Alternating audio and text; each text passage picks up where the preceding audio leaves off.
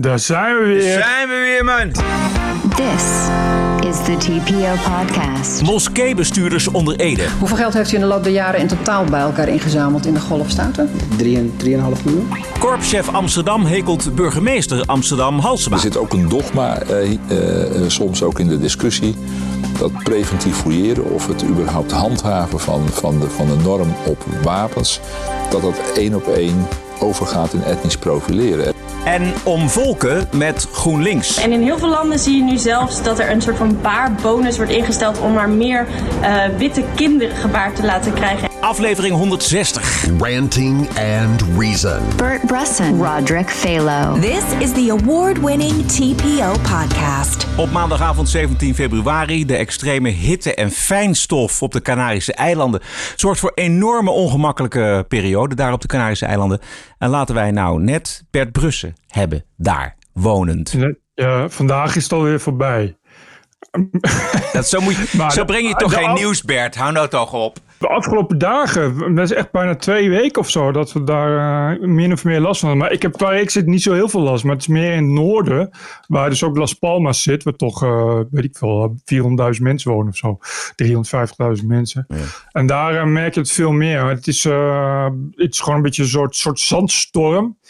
Ehm, dat als het dan een zandstormt in de, in de Sahara. En dan staat de wind de goede kant op, dan komt het allemaal over de eilanden zetten. En dan is het gewoon de hele dag een soort raar mistig. En afhankelijk van waar je bent, kan dat heel erg mistig zijn. En het wordt in elk geval een soort broeikas dan. Ja. Het is wel een, volgens mij een normale gang van zaken, maar dat het Ja, zo eh, benauwd is, dat is wel weer nieuw. nee, het is eh, normaal- klimaat, klimaatcrisis. Wat nieuw is, is dat het langer is. Eh, en over klimaatcrisis gesproken is dat, het, dat we, we hebben dit jaar helemaal geen regen gehad. Geen echte regen. Eh, dat is wel weer nieuw. Dus nu raken de reservoirs langzaam op. En de bronnen in de bergen ook. En dat is, eh, water is hier altijd een ding. Dus als ze hier iets gaan merken van de, van de klimaatopwarming. Ja. Ja, dan is het hier, dat waterprobleem ga je hier als eerste merken. Dat betekent dat water gaat hier een beetje vloeibaar goud worden op den duur. Oké. En wordt er al gehamsterd? Nee, Dat niet. wa- water wordt hier altijd al gehamsterd, maar eh, verder niks. Oké. Nou, we hebben ook weer aan het geluid gesleuteld, zoals u wellicht hoort. Eh, u moet weten dat we 4000 kilometer moeten overbruggen.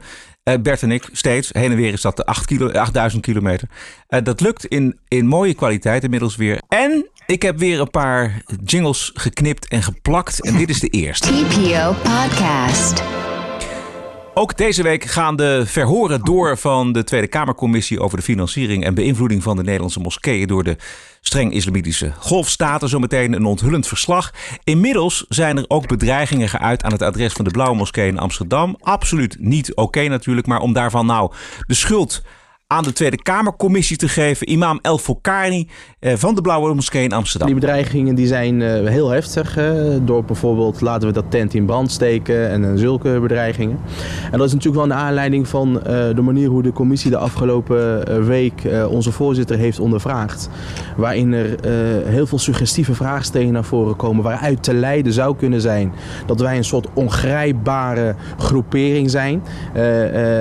die wettelijk niet te stoppen is. En dan krijgen mensen het gevoel, nou als de overheid daar niks aan kan doen, dan moeten wij er wat aan, aan, aan doen. En dat zie je nu heel sterk naar voren komen, ook in de bedreigingen die we nu krijgen. Ja, dus eh, stoppen met die eh, Kamerverhoren. Want dat levert Ja. alleen maar eh, dit soort zaken op.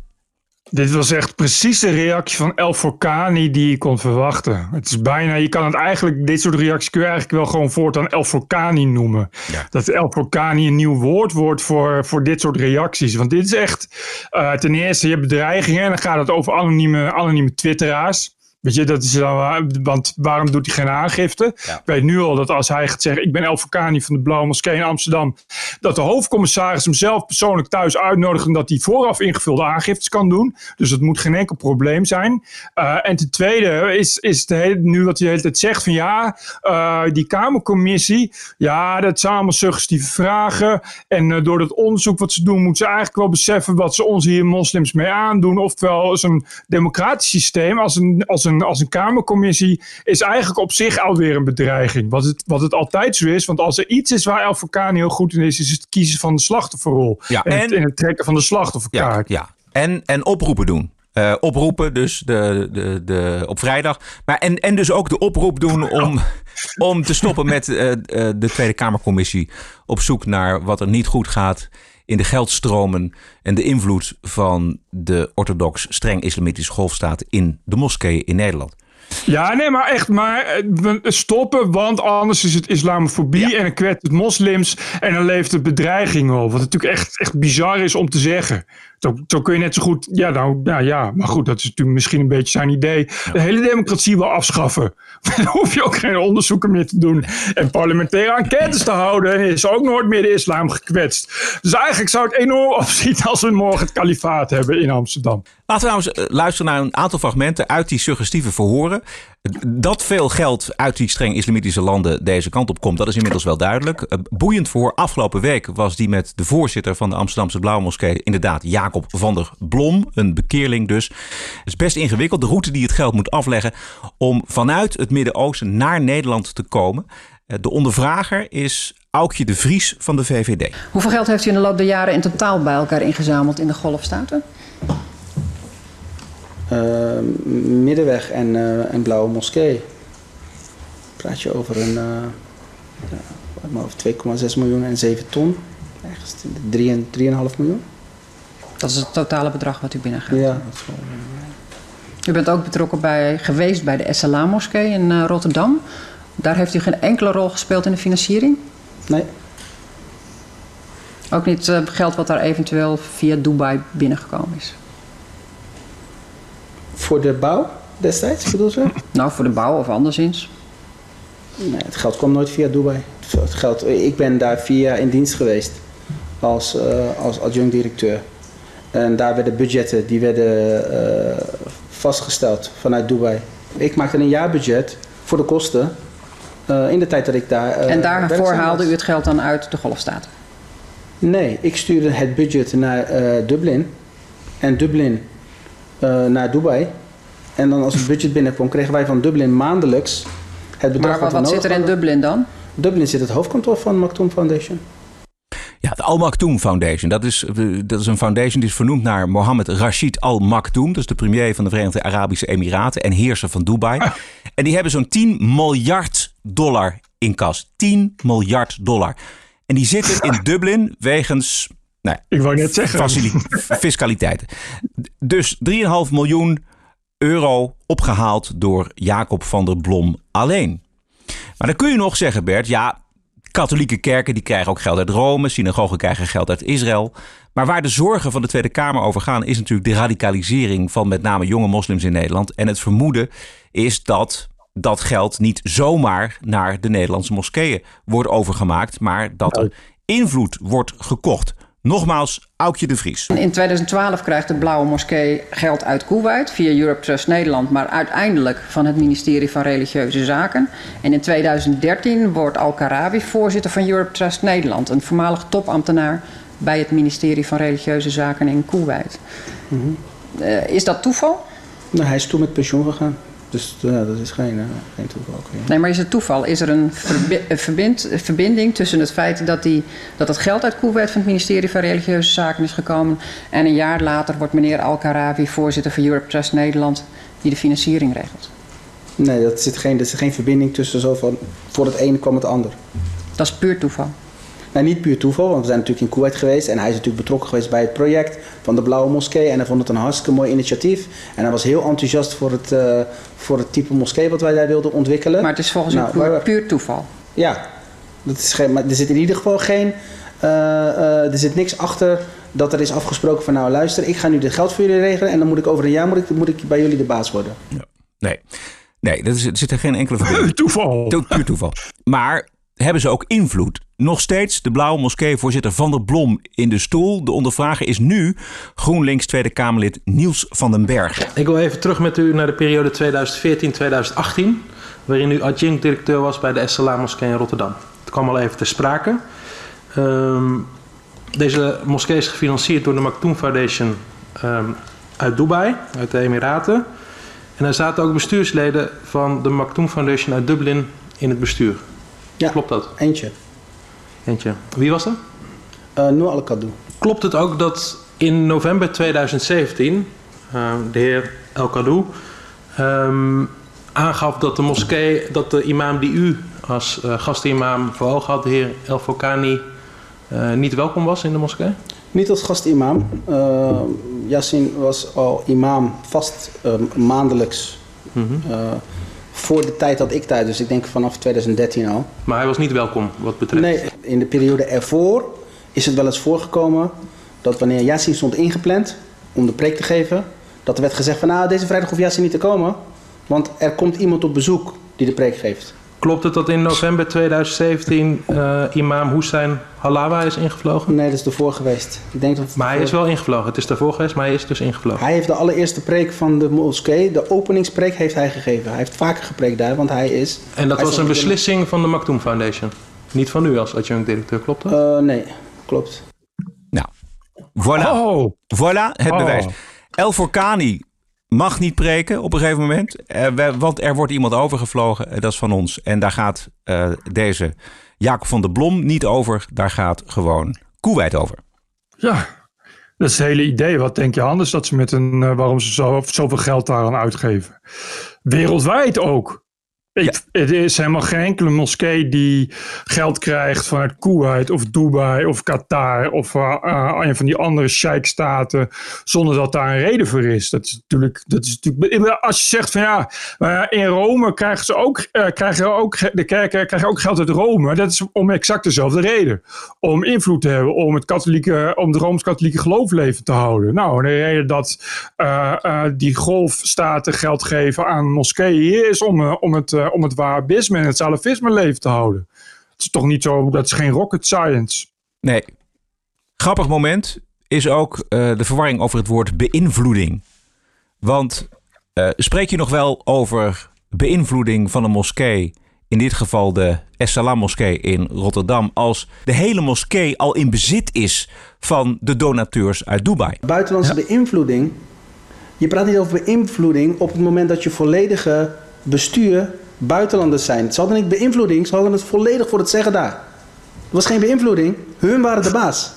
Hun waren de, de, de werkgever van iedereen die daar, die daar aan het werk was. Dus de Maktoum Dat is geen Foundation, beïnvloeding, dat is gewoon de baas zijn. de Maktoum Foundation had het volledig, voor het zeggen ja, volledig. in de Essalam moskee. Ja. U zegt dat is geen buitenlandse beïnvloeding. Dat, is, gewoon volledige. eigenaarschap. Dat is niet beïn- beïnvloeding is als er een, een stroming is en er komt iemand die probeert daar iets in te beïnvloeden. Nee, hun waren gewoon volledig de baas over alles. Over alles. Hier geeft dus eh, Van der Blom eh, ruidelijk toe dat die hele Essalam moskee in Rotterdam volledig in handen is van de donateurs in Dubai. En dat zij alles bepalen. Wie er werkt, hoeveel ze krijgen, welke imams er preken, wat er wordt gepreekt. Ja, het zijn eh, heldere vragen en uh, klip en klare antwoorden. Ik zie, het helemaal, ik zie het probleem niet.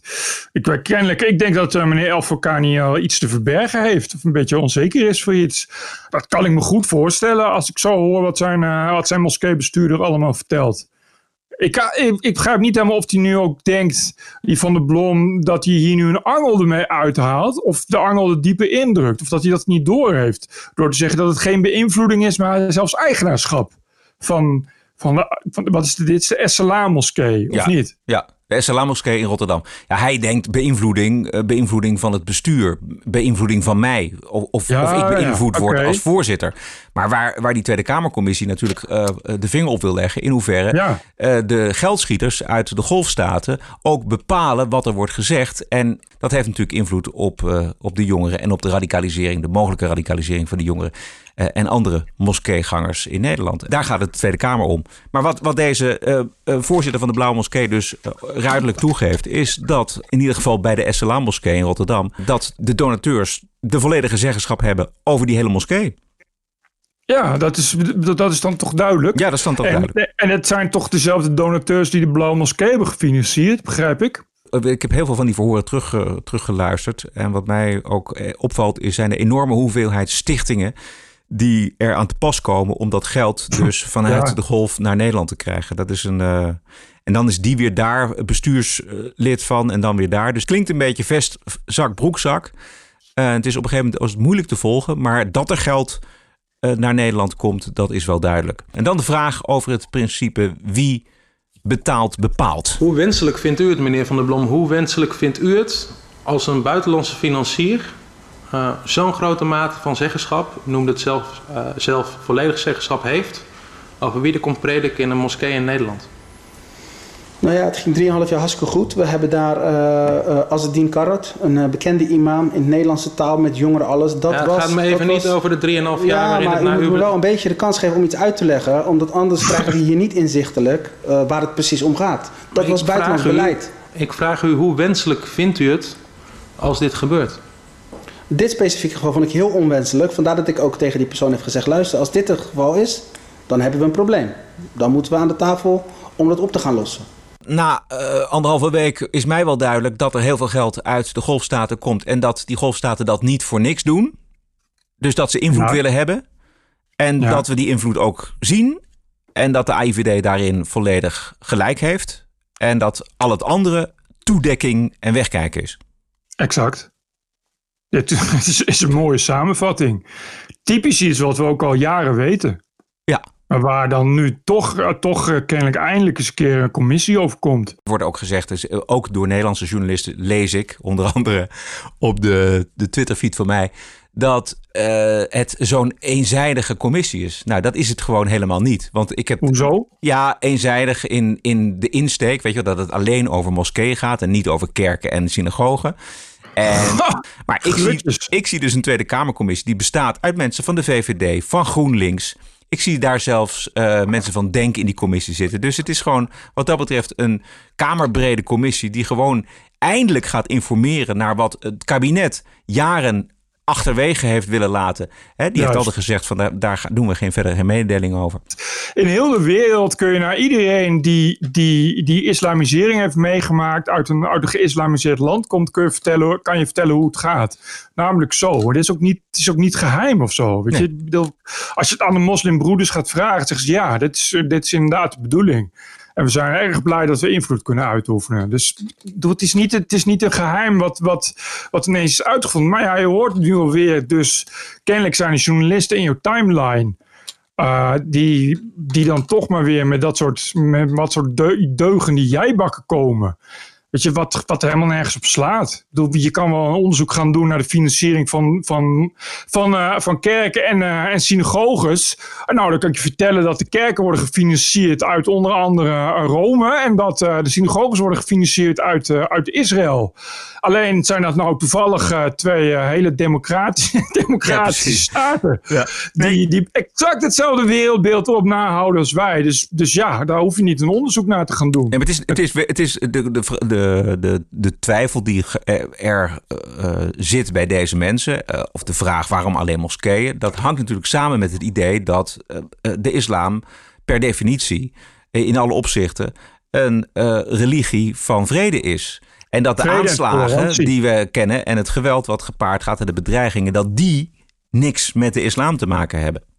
Ja, en dat hele idee van dat islam vrede en tolerantie is, is net als het idee van islamofobie in de wereld gebracht door dezelfde stroom, door dezelfde salafisten, door dezelfde wahhabisten.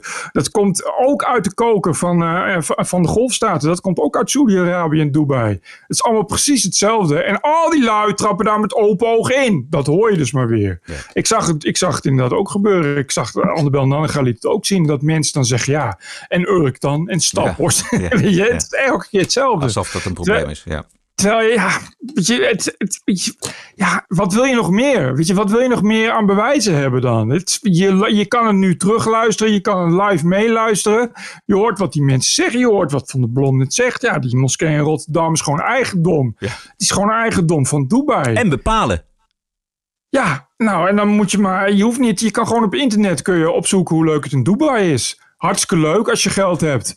Tenzij je vrouw bent. Ja. En, en getrouwd of zo, weet je wel. Ik bedoel, of, Of homoseksueel. Of homoseksueel. Of christen. Of ongelovige. Of je komt in de gevangenis, weet ik veel. Ja, Wat, wat, wil je, wat wil je nog meer weten dan? Het is allemaal heel simpel. Ja. En dat is het hele probleem. Dat het heel simpel is. Maar dat het iets is wat, wat, wat een gedeelte van de mensen hoe dan ook weigert, weigert te accepteren. En dat heeft te maken met jarenlange, jarenlange, jarenlange beïnvloeding en propaganda.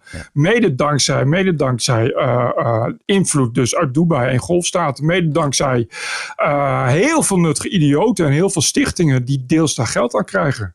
De um, verhoren gaan nog de hele week door. Ze zijn best spannend omdat er ook nu imams en eigenaren van voorzitters van Haagse moskeeën zijn. Die zijn ook uh, behoorlijk uh, geradicaliseerd de afgelopen jaren. Dus daarover berichten wij volgende week. This is the TPO podcast. De obsessie van politici met wind- en zonne-energie begint gevaarlijke afmetingen te krijgen, Bert. Het gemeentebestuur in Amsterdam die wil op alle daken zonnepanelen en overal waar nog plek is een windmolen neerzetten. Want straks mogen er alleen nog auto's rijden op stroom. Maar zo bleek afgelopen week, de auto's aan de laadpalen trekken zoveel stroom dat wasmachines en lichten uitgaan. Dus een bericht in het AD. Luister, het vermogen van laadpalen wordt steeds vaker ingeperkt om stroomstoringen in woonwijken te voorkomen. Want één elektrische auto slurpt evenveel stroom als 10 huishoudens. Opladen wordt een probleem. Nu steeds meer elektrische auto's komen in de straat en ook de verkoop van hybride auto's sterk in de lift zit. Amsterdam heeft al laadpalen die tussen 6 uur s avonds en 9 uur s avonds minder stroom leveren om te voorkomen dat de stad zwart gaat. Wanneer in een straat 10 auto's allemaal tegelijk gaan opladen, dan zijn er dus ineens 100 huishoudens extra in die straat. Het vergroten van de netcapaciteit vergt een investering van miljarden euro's. De straten moeten open om dikkere kabels te leggen. En als door de overheid de gewenste 1,7 miljoen laadpalen in 2030 gerealiseerd moeten zijn, dan moeten er per dag 400 laadpalen bijkomen.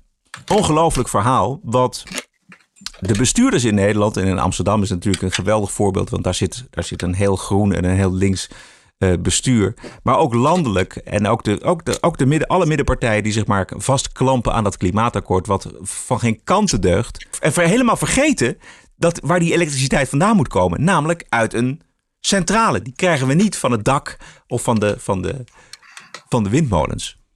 Nee, maar dat is, dit is uh, wat, wat vanaf het begin af aan, uh, vanaf begin af aan is gebeurd. Iedereen moet elektrisch rijden. Iedereen moet een warmtepomp.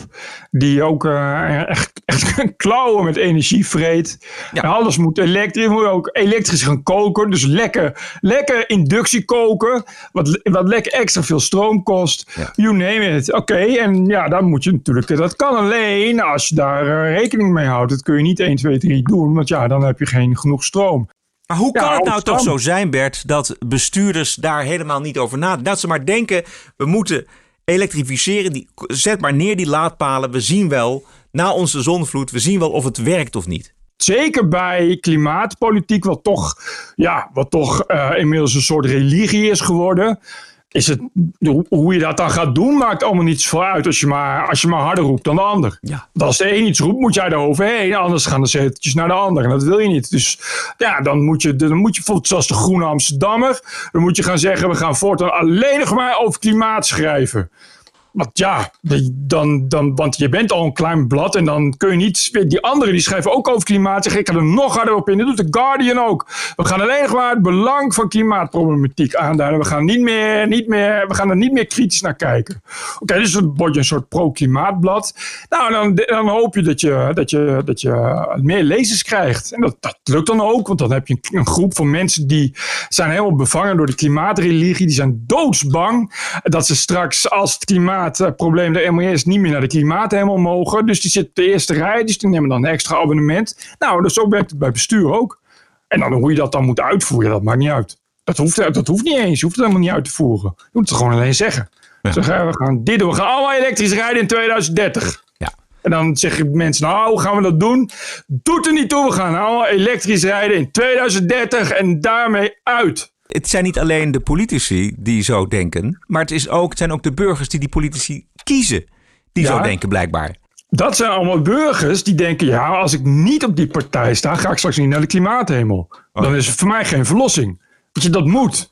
En, want de andere kant is fout en slecht. En dat is natuurlijk, daar krijg je een zwarte ziel van. Het is een aflaat die je koopt. Bovendien zijn dat allemaal burgers die nou niet per se uitblinken in daar uh, zelf kritisch over nadenken. Die zijn vanaf het begin af aan met dezelfde media opgevoed, waar dezelfde dingen uh, worden gezegd. En dan als je dan nog ook iets kritisch wil en iets anders wil en daar zelf over moet nadenken, moet je het zelf gaan zoeken op internet. Maar ja, dat is ook weer zoveel. Bovendien uh, hebben ze geleerd dat het allemaal nepnieuws is. Oh ja. En bovendien ook nog eens een keer rechts, dus dat wil je ook niet. En dat is dus het hele punt. en, en, en bovendien zeggen ze van ja, maar dat komt wel goed. Weet je, wat, wat raar is, omdat uh, een kind kan nog bedenken dat als je uh, heel veel extra elektriciteit wil gaan gebruiken. en je wil ook nog eens een keer geen fossiele brandstoffen gaan gebruiken. dat dat, dat, dat, dat, dat 1 plus 1 is 3 is. Dat dat niet kan. En dat je dan dus een probleem hebt. Het is ook nooit dat daarover gelogen is. Nee. Je, weet je, dat is voor je, bij iedereen bekend dat uh, het rendement uit de windmolen heel laag is. En dat als je dus heel veel stroom wil gaan opwekken met windmolens. dat je heel veel windmolens moet gaan plaatsen. Ja, en dat er wind moet zijn. En dat, en dat er wind moet en zijn. niet iedereen woont op Gran Canaria, dus zonnepanelen wil, werken hier minder goed dan bijvoorbeeld in Spanje. Exact. Om maar een voorbeeld te noemen. En we hebben natuurlijk naast de deur Duitsland als voorbeeld. He, de energiewende daar. Dat die, daar zijn miljarden, meer dan 500 miljard is daar ingestopt om Duitsland groener te krijgen wat energie betreft. En dat, die CO2 gaat maar mondjesmaat naar beneden. Heel mondjesmaat. En dat komt omdat ze daar alle kerncentrales hebben uitgezet. En in plaats van kernenergie nu kolen en bruinkool aan het opstoken zijn. Ik sprak um, vorige week Marco Visser. Dat is uh, een ecomodernist, ja, zoals dat heet. Ja. Die ken je ook? Oké. Okay. Uh, ja, een ontzettend leuke gast is dat.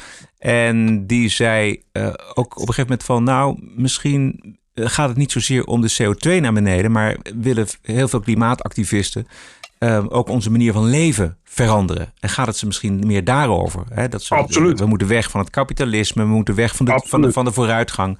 Um, en we moeten zelf uh, ja, het liefst uh, gewoon weer terug naar de natuur. Sterker nog, zal ik even, want dat stond vandaag in Vrij Nederland, als het goed is. Uh, een interview met een oud AFD-medewerker, die is nu hoogleraar internationale veiligheid, et cetera, security dingen. Ja. en die zegt dus letterlijk dat soort dingen, want ik had het ook op TPO ergens gezet. Even kijken, even kijken. Dit is een hoogleraar internationale veiligheid. Ik zal even zeggen wat zijn naam is. Ja. doen ook even, even eerst dit. De discussie rondom het milieu heeft alle kenmerken van een religie. Wanneer je naar het radioprogramma Vroege Vogels op zondagochtend luistert, is het bijna alsof je bij een boetepreek in de katholieke kerk op zondag zit. De ondergang van de wereld lijkt nabij en als we niks doen, is het morgen allemaal afgelopen. Het is het apocalyptische dat zich ook vertaalt in een soort dwingende gedragsvoorschriften. Als je vlees eet, ben je ongeveer medeschuldig aan de ondergang van de wereld. Allerlei van dat soort heel zware argumenten worden nu gebruikt om mensen te mobiliseren. Die verlossingsgedachte uh, zit ook in de kern van links-extremistische bewegingen. Het arbeidersparadijs als ultieme verlossing van alle aardse ellende, waarbij iedereen even welvarend en gelukkig zal zijn. Een dergelijk inzicht helpt de AIVD momenteel bij het onderkennen van de dreiging. Want het milieuactivisme en extremisme heeft de afgelopen jaren semi-religieuze trekken gekregen. Waarbij apocalyptische beelden van een wereld die ten onder gaat aan milieuvervuiling worden gekoppeld aan paradijselijke visioenen waarin de mens volkomen in harmonie met de natuur leeft. Uh, Volkert van de Graaf is natuurlijk een vroeg voorbeeld van iemand die op basis van dit soort primaire milieuargumenten is geradicaliseerd. Dus het is allemaal absoluut voorstelbaar dat die radicalisering ook op een dag plaatsvindt. Uh, dit was dus Paul Abels. In Vrij Nederland werd hij geïnterviewd door. Uh, moment, ja, ik accepteer cookies, ga weg. Die werd geïnterviewd door Nicky Sterkenburg. En Paul Abels is bijzonder hoogleraar in inlichtingen en veiligheidsdiensten. En hij heeft zelf al twintig jaar gewerkt, ook bij de IVD en de BVD. En waarom wordt er dan niet geluisterd naar dit soort mensen? Naar deze man, naar Marco Visser, naar uh, David Smulders om niet te vergeten. Allemaal mensen die weten van de hoed en de rand en technisch onderlegd zijn en wetenschappelijk dit allemaal onderbouwen. Zonder ideologie, zonder vooropgezet idee. Alleen maar kijken naar wat is, wat is makkelijk en wat, Omdat... uh, wat werkt. En het wordt gewoon niet opgepikt. Wordt gewoon, die smulders die wordt gewoon weggezet door de, de GroenLinks Tweede Kamerfractie met indianenverhalen. Dat is, die smulders die, die, is lid van die partij, van GroenLinks. Ja. En die Dat komt met weten. Dat is een man van de TU, een wetenschapper, die zegt: het helpt niet om alle huishoudens van het gas af te halen. Het is vies om biomassa te gaan, gaan stoken. En het is slecht voor de bossen die we nodig hebben om de CO2 uit de lucht te halen. Indianenverhalen zegt de fractie van GroenLinks. Ja, nou wat er gebeurt is dat Smulders, wat Smulders zegt, is dat hij in een zwaar christelijk gereformeerde kerk, zegt hij, nou jongens, Jezus die is gewoon wel dood gegaan, maar niet na drie dagen opgestaan. Ja, dat kan dus niet. Je, dat kan niet. Wat is dat voor een ketterij en heigens gedoe? Je, dat mag helemaal niet. En dat is, het is een religie. En nou, jij vraagt, hoe kan het dat het niet wordt opgepikt? En grappig genoeg eh, heeft die hoogleraar dat ook in, heeft het daar ook over in dat stuk. Dat hij zegt, de reden is dat we vroeger kerken en verenigingen hadden. En dat soort dingen. Waar mensen zich bij aangesloten voelden. En dat is een middenveld. En dat middenveld is helemaal verwoest. Dat is helemaal weg. Dus mensen hebben geen enkele, geen enkele binding meer. Weet je, ze hebben geen religie meer. Ze hebben geen, ze hebben geen zuil meer. Ze hebben helemaal niets om zich nog bij aangetrokken te voelen. Dus komen ze terecht bij dit soort nieuwe ja. pseudo-religies. Rutger Bregman, die, die, die ze een boekje in de maag splitst. Dat het water gaat stijgen, met watersnood. Weet je, dat is precies waar, waar, waar Nederland nou, nou nog steeds bang voor is. Als er één trauma is, nou dat gaat morgen weer gebeuren. Tsunamis, honderden meters hoog. Rutger Bregman, in werkelijkheid blijkt dat de wetenschappers zeggen van nou... Het is leuk dat je dat zo zegt, maar dat heeft helemaal niet zo'n vaart. Maar goed, Rutger Bregman in feite, dat is ook weer zoiets. Weet je, die komt van de correspondent. De correspondent is leading in, in, in, in, in, het, in het overbrengen van religies en alarmisme. Waarom? Waarom willen mensen dat? Nou, dus omdat ze niets anders meer hebben. Dat is precies wat een religie je biedt. Dat is precies, dat is precies eh, ja, de letterlijke uitleg van, van, eh, van de Oema, van de islam. Weet je, waar ter wereld je ook bent, je kunt altijd terecht bij je broeders en zusters. Maar er is Dat toch een gemeenschapswens van een hoop mensen. Juist. Tuurlijk, tuurlijk is dat een gemeenschapswens. Die mensen willen wel allemaal ergens bij horen. Dat is het succes van, van de correspondent, van D66, van GroenLinks. Kijk mij, weet je, ik heb een bakfiets en ik, en ik, en ik, en ik, en ik, heb, ik heb een abonnement op de correspondent. En vroeger zeiden, ja kijk, ik heb Vrij Nederland op tafel liggen. Maar goed, die tijden zijn Oh een ja, beetje voor mij. ja. Dus je moet wat. Maar, da- en daarom is het, dan is er geen plek voor kritiek. Dan kun je niet zoals Smulders doet, eh, eh, zeggen van ja, ik heb kritiek op wat jullie zeggen. Laten we het iets nuanceren. Ja. TPO Podcast. Het gaat volgens mij niet zo heel erg goed tussen de Amsterdamse burgemeester Halsema en de politiechef van Amsterdam Frank Pauw. Steeds meer jongeren lopen namelijk rond met grote messen en doen daar overvallen mee of gebruiken ze tegen nou ja, wie ze maar willen. En de linkse meerderheid in de Amsterdamse Raad en burgemeester Halsema die willen niet preventief fouilleren. Omdat dat zou uitdraaien op etnisch profileren. Niet alle groepen jongeren lopen namelijk met van die messen over straat. Maar de politiechef ziet maar één oplossing en dat is strenger handhaven. En dat kan niet zonder preventief fouilleren. De beladenheid die er in Amsterdam zit om, dan ga ik die term toch maar gebruiken, preventief te fouilleren. Eh, en ik hoef niet per se preventief te fouilleren, maar ik vind wel dat het handelingsrepertoire op straat eh, en in scholen, of op plekken waar die messen en wapens voorkomen, met name messen, dat we daar toch een, nieuwe discussie over moeten voeren om te zorgen eh, dat je de pakkans gaat vergroten. Juist, dit is Pauw dus bij AT5. Maar er zit ook een dogma eh, eh, eh, soms ook in de discussie. Dat preventief fouilleren of het überhaupt handhaven van, van, de, van de norm op wapens. Dat dat één op één overgaat in etnisch profileren. Maar je zit natuurlijk in de driehoek met burgemeester Halsema. Die heeft onlangs aangegeven niets te zien in preventief fouilleren. Specifiek over dit probleem Nou ja, ik, ik, ik denk zelf, en ik, ik ga mijn burgemeester hier eh, niet, eh, niet één op één afvallen. Maar ik denk voor een gedeelte dat de, de discussie in Amsterdam ook gevoed wordt door dat preventief fouilleren. Eh, Die term één op één wordt gekoppeld aan etnisch profileren. Ik snap dat u de burgemeester niet gaat afvallen. Maar u kunt hem kan wel zeggen of u het eens bent of niet eens bent, toch? Met de burgemeester. Met betrekking tot dat preventief fouilleren. Nou ja, ik, wat ik al zeg, het, het maakt mij niet uit hoe het, hoe het noemen. We, Misschien een andere naam we zullen het als, Ja. als driehoek snel eens zijn dat, dat er niet alleen preventief gedaan wordt, bewustwording, awareness bij de jongeren, maar dat het tegelijkertijd, dat is ook een wens die voortkomt uit wat jongerenwerkers aangeven. Van, eh, je zult ook aan die kant gewoon actie moeten ondernemen. Al, al, al wat loopt hij op eieren, deze man. Etnisch profileren willen we natuurlijk niet, dat is begrijpelijk. Maar preventief fouilleren gaat al snel die richting op. Dus bedenken we een nieuwe term. Hoe bedoel je? Ja, weet ik, ze, ze willen gewoon, hij, dat zegt hij. We, we, willen maar, ja, het maakt me niet uit, desnoods geven we het een andere naam, maar hij wil oh, preventief oh, ja. fouilleren. Maar dat, dat is inmiddels een besmet woord. Dus denkt hij van, nou, de enige mogelijkheid om die raad en die burgemeester mee te krijgen, is om er een nieuwe naam voor te verzinnen. Nee, het is verschrikkelijk. Ja, het is verschrikkelijk. Het is een, een megaprobleem. Een megaprobleem. En het wordt niet opgelost omdat Halsema en de raad niet preventief wil fouilleren. Sterker nog, ze willen, ze willen gewoon niet handhaven. Dat is het. Ze willen het gewoon niet oplossen. Het is echt verschrikkelijk. En het is inderdaad zo dat je dan iets moet profileren. Want als je in, nu in de Belmer uh, alle jongeren gaat, gaat fouilleren, preventief fouilleren, dan heb je in, één klap heel veel messen en vuurwapens.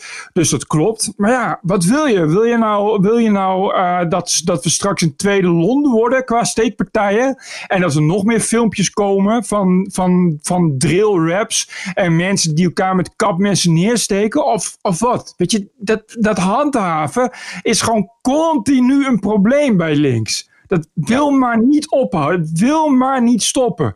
En dan krijg je weer zoiets van ja, nee, want preventief fouilleren is een heel zwaar rechtsstatelijk middel. Ja, weet je, een mes tussen je ribben ook. Dus misschien, misschien zou het schelen om dat gewoon een keer wel te doen. Straks gaan we waarderen en doneren, maar eerst nog even Duitsland. Want de antifa's in Duitsland die hebben samen met hun sympathisanten keurig en tolerant links het intimideren van andersdenkenden uh, opgevoerd. De nieuwe vijand is namelijk de liberale FDP. De ja. FDP is, nou ja, zou je kunnen vergelijken met D66. Alleen hun uh, kandidaat in de deelstaat Turingen is even president van de deelstaat geweest met steun van de AFD. En dat maakt de FDP, dus die liberalen, vogelvrij, zoals de AFD al jaren vogelvrij is. En dus worden partijkantoren besmeurd, politici bedreigd, kleine kinderen van de FDP-politici die worden lastiggevallen. En een Joodse FDP-mevrouw wordt uitgemaakt voor nazi. En de fractieleider van de FDP, Christian Lindner, weet niet wat hem en zijn partij overkomt. Met kritiek confrontiert en we nemen kritiek aan. Wenn aber FDP und AfD gleichgesetzt werden, wenn jüdische Kommunalpolitiker der FDP in Frankfurt als Nazi beschimpft werden, wenn Parteibüros diffamiert und beschmiert werden, wenn die Kinder von FDP-Mitgliedern angegangen werden, dann werden wir uns zur Wehr setzen. Dit gebeurt met de AfD al jaren. En, en daar wordt dan wel, nou, zo nu en dan wordt er gezegd, nou, dat kan je eigenlijk niet maken. Maar er zit ook wel weer een soort van goedkeuringsgedachte achter van, ja, dan moet je je grote bek maar houden en dan moet je maar niet zo radicaal zijn.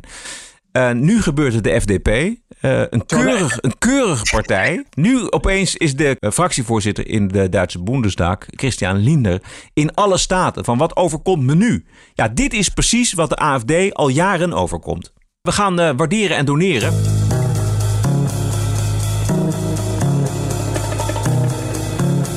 TPO Podcast. Er zijn namelijk nog een eh, paar plaatsen voor deelnemers aan de TPO Pubquiz, heb ik begrepen, op vrijdagavond ja. 13 maart. En dit is de volgorde voor het aanmelden. 1. Mail het aantal personen en de teamnaam naar tpopubquiz.gmail.com. En pubquiz eh, spel je P-U-B en dan Q-U-I-Z. Je krijgt dan retour een link waar je 25 euro pp kan overmaken. En als de betaling binnen is, dan krijg je een mail, opnieuw een mail met alle info, locatie, et cetera. Dat is de volgorde. Ja, ik wil even zeggen over de pubquiz. Ja. Dat je vooral mee moet doen, want het gaat vrij hard. Er zijn nog plaatsen, maar het wordt heel leuk. Uh, want uh, er komt ook uh, er komt een bekende, bekende politica komt ook. Oh. En dan mag ik, dan mag ik wel vast verklappen. Nee, nee, mag je niet verklappen. Jawel, dat mag ik. Ik heb ik oh. gevraagd aan die politica. Oh. Dat ik, of ik dat mag verklappen, dat mag. Nee, maar die... Ik mag niet, niet, niet zeggen wie, maar, oh, wel, maar wel, die komt ook. En uh, nou, er komen ook andere, andere leuke mensen, heb ik gezien. Ik heb gezien wie komen. Er zitten wat meer, nog wat meer bekenden bij. Uh, en ze schenken eibier, dat eitjes. Ja, dat is eibier, toch? Ja, dat is, dat is heel lekker. Ja. Je kan ook heel lekker eten trouwens, die locatie. Als je dan, maar goed, dat is dan... Uh... Dus uh, ik zou echt, als je dit hoort en je denkt van ik heb geen zin in een pub, pubquiz, dan zou ik gewoon alsnog aanmelden en betalen en gewoon komen. Want dan kunnen daar gewoon een beetje, een beetje zuipen met de leuke mensen die komen. Onder andere met de bekende politica. Okay. Het geld, die 25 euro pp, die gaat direct naar de TPO-podcast. Daar, daar doen wij dingen van. Dus het is het goede doel. Juist, het goede doel. en voor de rest worden wij niet gesponsord door de Europese Commissie. Je kan over de pubquiz ook terecht op tpopodcast.nl. Daar is het ook allemaal te vinden. Dus als het snel ging. En anders moet je mij even een briefkaartje sturen naar... Nee, uh, anders luister je gewoon af. Ja. luister je de podcast nog maar een keer af. Ja. Uh, zal ik de donaties ja, uh, leuk. voorlezen? Ja, leuk. Hallo Bert en Roderick. Net even een donatie. Wie? Uh, is, uh, ik kijk altijd even of je de naam wel mag noemen. Ja, dit is uh, Hanno Korker. Hanno, hallo, zegt hallo Bert en Roderick. Net even een donatie gedaan en een MIGA Make the Internet Great Again t-shirt besteld. Ik ben geen vaste donateur, maar maak zo nu en dan wat over als ik het kan missen. Andere goede doelen moeten ook nog wat hebben, nietwaar? De TPO podcast is een mooie podcast voor jullie beiden. Ik luister altijd graag naar. Elke dinsdag haal, haalt mijn podcast Addict app hem mooi binnen. De onderwerpen die jullie aankaarten hoor je in de andere media soms niet of weinig of op een heel andere manier. Het is ook goed om te luisteren naar hoe jullie er tegenaan kijken. Als christen, wat ik ben, komen sommige onderwerpen wel eens haaks op mijn overtuiging aan bod. Maar ik vind het ook wel goed om eens niet in mijn eigen bubbel te blijven en te horen wat anderen ervan vinden. Ik vind het knap van jullie dat jullie zo'n show in elkaar kunnen zetten elke week. En ook dat jullie zo goed op elkaar aansluiten. En Roderick soms wat op of over de rand. En Bert altijd degene die de show bewaakt. Ik denk dat het andersom is. Maar... Nee, nee, nee. Ja, okay. anyway, heren, ga zo door. Ik hoop dat er nog vele afleveringen komen. En ik hoop op een mooie lente. Het zal met het veranderende klimaat wel goed zitten. En als er ruimte is in de podcast, mag je dit bericht wel in één opnemen hoor. Vriendelijke goed, Hanno Korken. Nou, er is ruimte zat, Hanno. Dus dan uh, is bij deze je uh, mail erin opgenomen. En bedankt voor je donatie. Precies, en we, anders maken we gewoon ruimte. En dankjewel voor je donatie. Nou, nou, nou, even kijken. Pieter uit Wassenaar. Beste Bert, beste Roderick. Elke week luister ik met veel plezier naar jullie podcast op weg naar werk of huis. De humor waarmee jullie de mainstream media ontmaskeren. Afgewisseld met serieuze verhalen die de media normaal niet eens halen. Daarvoor maak ik met plezier maandelijks 10 euro over. Die zal ik overigens binnenkort dus echt indexeren conform het CBS. Dat lijkt me heel goed. Uh, hartelijke groeten Peter uit Wassenaar. Pieter, Pieter, Pieter Sipkes uit Wassenaar. Bedankt Pieter uit Wassenaar. Dankjewel, Pieter. Rob de Koning, ik weet niet of Rob de Koning uh, doneert, maar in elk geval stuurt hij een mailtje met een handige tip waar we vast en zeker wat mee gaan doen. Bedankt Rob de Koning. Wilt u ondersteuner worden van de TPO-podcast? Dat kan met ideeën en suggesties. Mailen kan naar info.tpo.nl en financiële ondersteuning stellen wij op hoge prijs. Waarderen en doneren kan op tpo.nl slash podcast. This is us. This is our country. This is CNN breaking news. I believe that the president is literally an existential threat. Stop the hammering out there. Who's got a hammer? Make America great, again. New York Times and CNN have also smeared veterans like myself. This video was taken during a heated exchange with an unidentified man who called Cuomo Fredo. Stop the hammering. This is the TPO podcast. News 630 WMAL. Washington. Mike Bloomberg die komt lekker op stoom. Hij wil Hillary Clinton als running mate. Kans lijkt me niet heel erg groot. Wat denk jij ervan, Bert? Uh, nou, of de kans, dat weet ik niet. Uh, je zult zien dat die vrouw uh, zo narcistisch is dat ze uiteindelijk toch ja zegt. Maar mocht hij het wel doen, dan lijkt me dat al een opsteken voor team Trump. Dan wordt het wel heel makkelijk. Ja, want? Om, om de verkiezingen te vinden. Ja, dan heb je weer Clinton. Dit is, Clinton is natuurlijk wel die evil waardoor mensen uiteindelijk allemaal Trump zijn gaan stemmen. Ja. Maar goed, het is dan een running mate. Maar ja, je wil ook niet, je wil ook niet Clinton als, als vice-president natuurlijk. Nee, ik denk ook dat het een beetje voor haar... Ik weet niet of ze de rol aan kan van vice-president.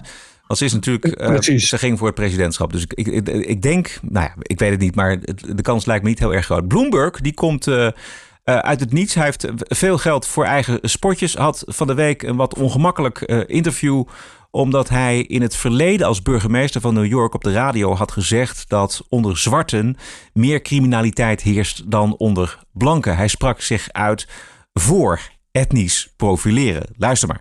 They just keep saying, oh, it's a disproportionate percentage of a particular ethnic group.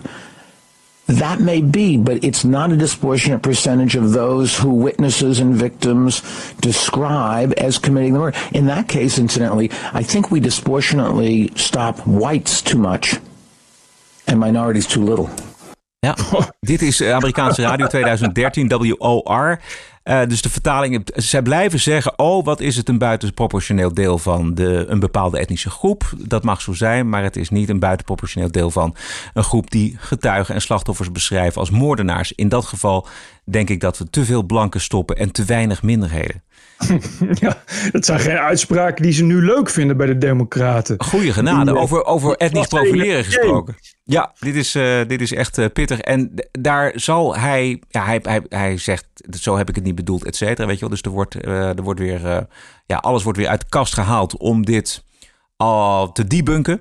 Maar hier gaat Trump natuurlijk genadeloos gebruik van maken als Mike Bloomberg inderdaad de kandidaat wordt voor de Democraten, denk ik.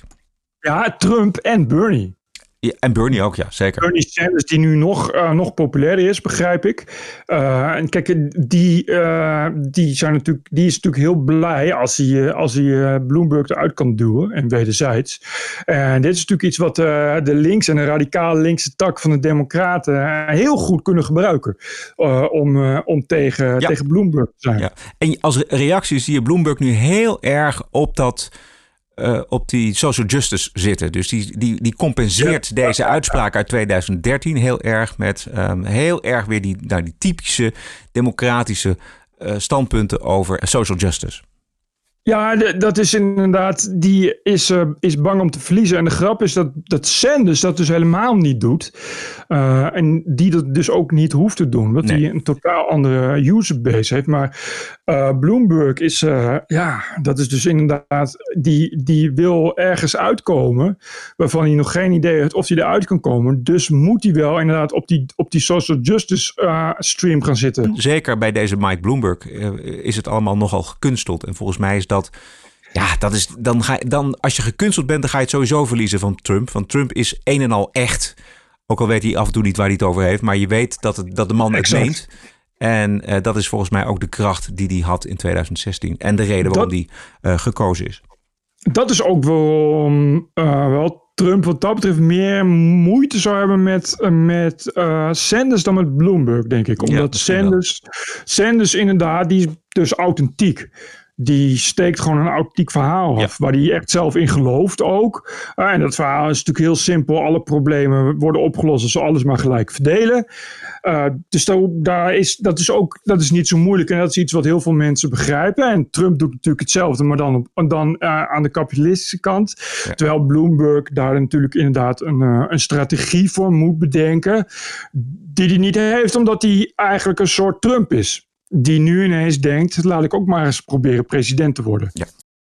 Opvallend mediamomentje. ABC is eventjes positief over Donald Trump. Over zijn aanhang. Dat gebeurt nooit. En daarom viel het op. Komt-ie. ABC News chief White House correspondent Jonathan Karls at the president's rally and joins me now. Looks like a full house there right behind you. Just give us a sense of how enthused uh, President Trump's base is, especially by his acquittal.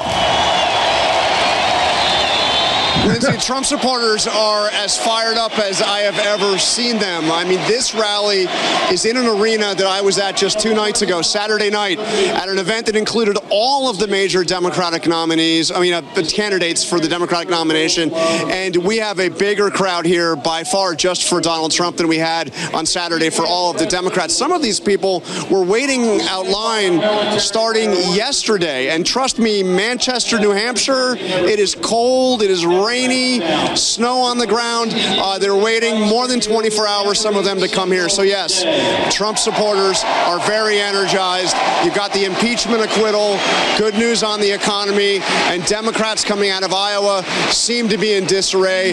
They feel like they're on the winning side. And also, by the way, Trump's approval rating has hit its highest level ever. Dat vinden ze niet echt leuk, denk ik. Bij, ah, maar het is ABC, hè, dit. Ja, ABC is altijd heel erg kritisch. geen, geen. Nee, dus nee, dat, nee, nee, dat is de kabel. Maar ABC is ook al heel erg kritisch eh, de afgelopen drie jaar geweest op Trump. Maar daarom viel dit zo op. Dat is het erge, hè? Dat je, dat je eh, zoals, zoals, wanneer was het gisteren of eergisteren, die, die rally in Daytona, dat die, die enorme massa, een oneindige massa aan hyper enthousiaste, echt letterlijk fans. Dat hoorde je net ook. Mensen die gewoon 24 uur in de vrieskou gaan staan om daarbij te kunnen zijn. Eh, Terwijl je, dus als je alleen maar media volgt, is, is het net alsof helemaal niemand van Trump houdt. Zie je nooit, is, is, is het alsof, alsof het een soort magie is dat hij is gekozen. Terwijl pas bij dit soort dingen zie je dus ineens eh, eh, hoe groot die base kan zijn. Hoe enthousiast mensen daarvoor kunnen zijn, weet je. En, en ik vind dat contrast is zo groot. Je ziet zo hoe dat keurig wordt weggemoffeld en weggehouden. Ja. Dus de, je, je ziet nooit, je, je hoort en ziet nooit. eh, eh, het is een soort, soort, soort idee dat Trump inderdaad een op eh, onuitlegbare wijze als dictator aan de macht is gekomen en iedereen wil hem weg. Wat dus niet zo is. Weet je, je- en dat zie je pas als je ziet hoe enorm, hoe enorm enthousiast die mensen zijn. Wat, wat, wat, wat, ja, waar je bijna kippenvel van krijgt. Ik bedoel niet omdat het Trump is, maar omdat het, ja, dat- een dergelijk enthousiasme zou je in Nederland nou nooit echt zien voor de politiek, zal ik maar zeggen. Nee. Wat je ook in Nederland niet zou zien, is dat hij in, het, in de Air Force One eh, even een rondje Ja, maakt geweldig. boven, boven een, een, een sportscrowd. Showmanship van de bovenste echt plank. geweldig. Echt, ja. echt, echt waar. Hij ging ook met de Beast ging die de tracks op, hè? Op de, en, want het was, eh, het was een, eh, een, een racebaan van die Ja. van, van NASCAR races. Hij ging met de Beast ging die dus rondjes rijden. Zijn voertuig, ja. Ja. Is zijn, zijn, zijn eh, beveiligde voertuig. Wat, natuurlijk gewoon, wat natuurlijk gewoon knettergek is, maar gewoon heel gaaf. Ja. En dat is natuurlijk iets wat, wat, wat heel veel mensen kan bekoren eh, boven alles. Boven, boven de rest van wat al die kandidaten kunnen vertellen. Op het moment dat je, dat je, dat je denkt, van, zal ik op die Trump gaan stemmen? En je gaat daar naar zo'n, naar zo'n rally.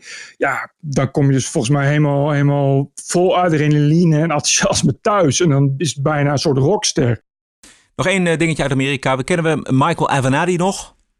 Eh, help me even. Dus de advocaat van pornoactrice Stormy Daniels. Die zei Oh, een relatie Daniels. met eh, Donald Trump te hebben gehad. Eh, het schandaal moest de president vooral beschadigen. Nou, Avenatti blijkt zelf een crimineel te zijn. En een rechter bevond hem schuldig aan het afpersen van Nike. Michael Avenatti, the audacious lawyer who became famous for representing adult film star Stormy Daniels, found himself on the other side of a courtroom today, convicted of trying to extort as much as $25 million from Nike. For a time, Avenatti was a fixture on cable TV and Twitter, but federal prosecutors say he threatened to use all that media access to hurt the athletic company's reputation and try and drive down its stock price if the company didn't pay up. Avenatti once toyed with running for president. Now he could face decades in prison when he is sentenced in June. Decades in prison. En omdat hij Trump zo naar de keel vloog, was hij lange tijd de grote held van de mainstream media. Luister, luister maar. He's Donald Trump's worst nightmare. Michael Avenatti. Joining us once again is Michael Avenatti. Let's bring in Michael Avenatti. Michael Avenatti. Michael Avenatti. Michael Avenatti, thank you very much. He's out there saving the Look, country. Don Meacham says he may be the savior of the republic. You are something of a folk hero now. No one has talked tougher directly to Donald Trump on TV than Michael Avenatti. And Donald Trump is afraid to mention his name. That's fascinating. Donald Trump is terrified of Michael Avenatti. En het blijkt dus een ordinaire afperser. Ik wou net zeggen, het is gewoon een, een frauderend crimineel. Ja, dat bleek al eerder. eh, Want hij, had ook al, hij was ook al gebrouilleerd met die voormalige cliënt van hem, Stormy Daniels. Het ging ook over geld. Eh, nu dus veroordeeld. Iedereen liep weg met deze man. Die man was niet meer van de televisie te slaan. Het zegt ook iets over ja, hoe wanhopig hè, en hoe geobsedeerd ze zijn. Dat laatste vooral, ja. Het, het maakt gewoon niet uit eh, wie het is, als die maar tegen Trump is. En dan ben je gewoon een, een, soort, en ben je een soort held. Wat natuurlijk, natuurlijk wat, wat, elke goede journalist zou toch weten hoe gevaarlijk dat is. Eh, dat, je, dat je, dus die weet helemaal niet wie het is. Dat kan dus inderdaad wel gewoon een crimineel zijn of een bedrieger. Wat dus maar weer blijkt. Zo, want als je het nu terug hoort, is het best wel pijnlijk. Dat je ook echt, echt eh, dat je hem aangekondigd hoort worden en echt een juichende menigte hoort, weet je, op de achtergrond. Ja. Natuurlijk bizar om dat nu zo te horen. Vooral de, de mainstream media die eh, in zijn hemd staat eh, met de, de veroordeling van deze Michael Avenatti. Bert, ik heb alleen nog de bonusquote. Heb jij nog zaken waarvan je zegt, hey, dat hebben we gemist? Eh, nee. TPO Podcast. Het duurt nog even, maar 8 maart is het Internationale Vrouwendag. Reden om aandacht te vragen voor. Nou ja, bijvoorbeeld waar we het de vorige keer over hadden: dat bijna alle vrouwen in Amsterdam lastiggevallen worden of geïntimideerd worden op straat. Goeie zaak om daar aandacht voor te vragen. Want dat gebeurt natuurlijk niet alleen in Amsterdam. GroenLinks-Europarlementariër Kim van Sparrentak. Overal in Europa zien we dat um, er een grote backlash is tegen vrouwenrechten. De afgelopen 100 jaar hebben we behoorlijk veel progressie gemaakt. En nu hoor je toch steeds meer geluiden, ook in Nederland, dat de emancipatie van vrouwen gevaarlijk zou zijn voor de samenleving. Dat vrouwen maar weer achter het aanrecht moeten. Dat er überhaupt niet meer genders dan man en vrouw bestaan. Um, en in heel veel landen zie je nu zelfs dat er een soort van baar bonus wordt ingesteld om maar meer uh, witte kinderen gebaard te laten krijgen. Getver! Witte kinderen! Als het nou nog zwarte kinderen waren, of bruine kinderen, of lichte tinten, of Chinese kinderen. Nee, witte kinderen. Je hoort het in de stem. Een soort van baarbonus wordt ingesteld om maar meer uh, witte kinderen gebaard te laten krijgen. Je moet Getverdemme, witte kinderen. Nu gaan ze een mars lopen tegen te veel witte kinderen. En mensen die zeggen dat er maar twee genders zijn. Nou, het is zo dapper van dit soort vrouwen. Goed dat ze in het Europarlement zitten. Kan het toch zo dat deze vrouwen zo het patriarchaat in de islam omarmen? Het is, ja, ik vind het verbijsterend. Echt, dat is, dat is, dat is toch wel het grootste raadsel. Ja. Dat, je, dat, je, dat je dat... Dat je, ik Hoe snap krijg je dat goed in je, in je hoofd? Exact. Ik snap dat je daar niet, dat je, weet je, je wil niet veel extreem rechts in de kaart spelen en zo. Dus dat je daar niet, maar je kan toch niet eh, eh, jezelf opwerpen als hoede van vrouwenrechten en daar de islam buiten beschouwing laten in Nederland. Dat is toch totaal. Maar ja, dit, dit zijn dezelfde mensen die, die dolblij zijn als, eh, als er een of ander islamitisch land bij de UN-veiligheidsraad in de Mensenrechtencommissie komt te zitten. Weet je wel? Ik bedoel, dit- ja, zo gaat het. Het is echt dubbeldenken bij dit soort mensen. Tot zover aflevering 160. Commentaar mag naar info.tpo.nl. Financiële ondersteuning wordt zeer gewaardeerd. Wilt u doneren? Ga dan naar tpo.nl slash podcast. Wij zijn terug dinsdag 25 februari. Heb een mooie week en tot dinsdag.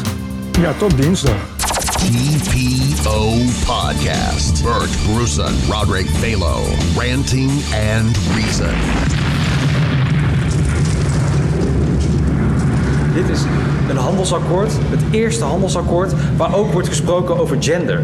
Dus we hebben met dit handelsakkoord in de hand een kans om met de Canadezen te praten over hoe we handel zo kunnen inzetten dat we ook gender een goede plek geven in die internationale handel. Podcasting is the TPO podcast in the Netherlands. Bert and Roderick. What a show. I'm telling you.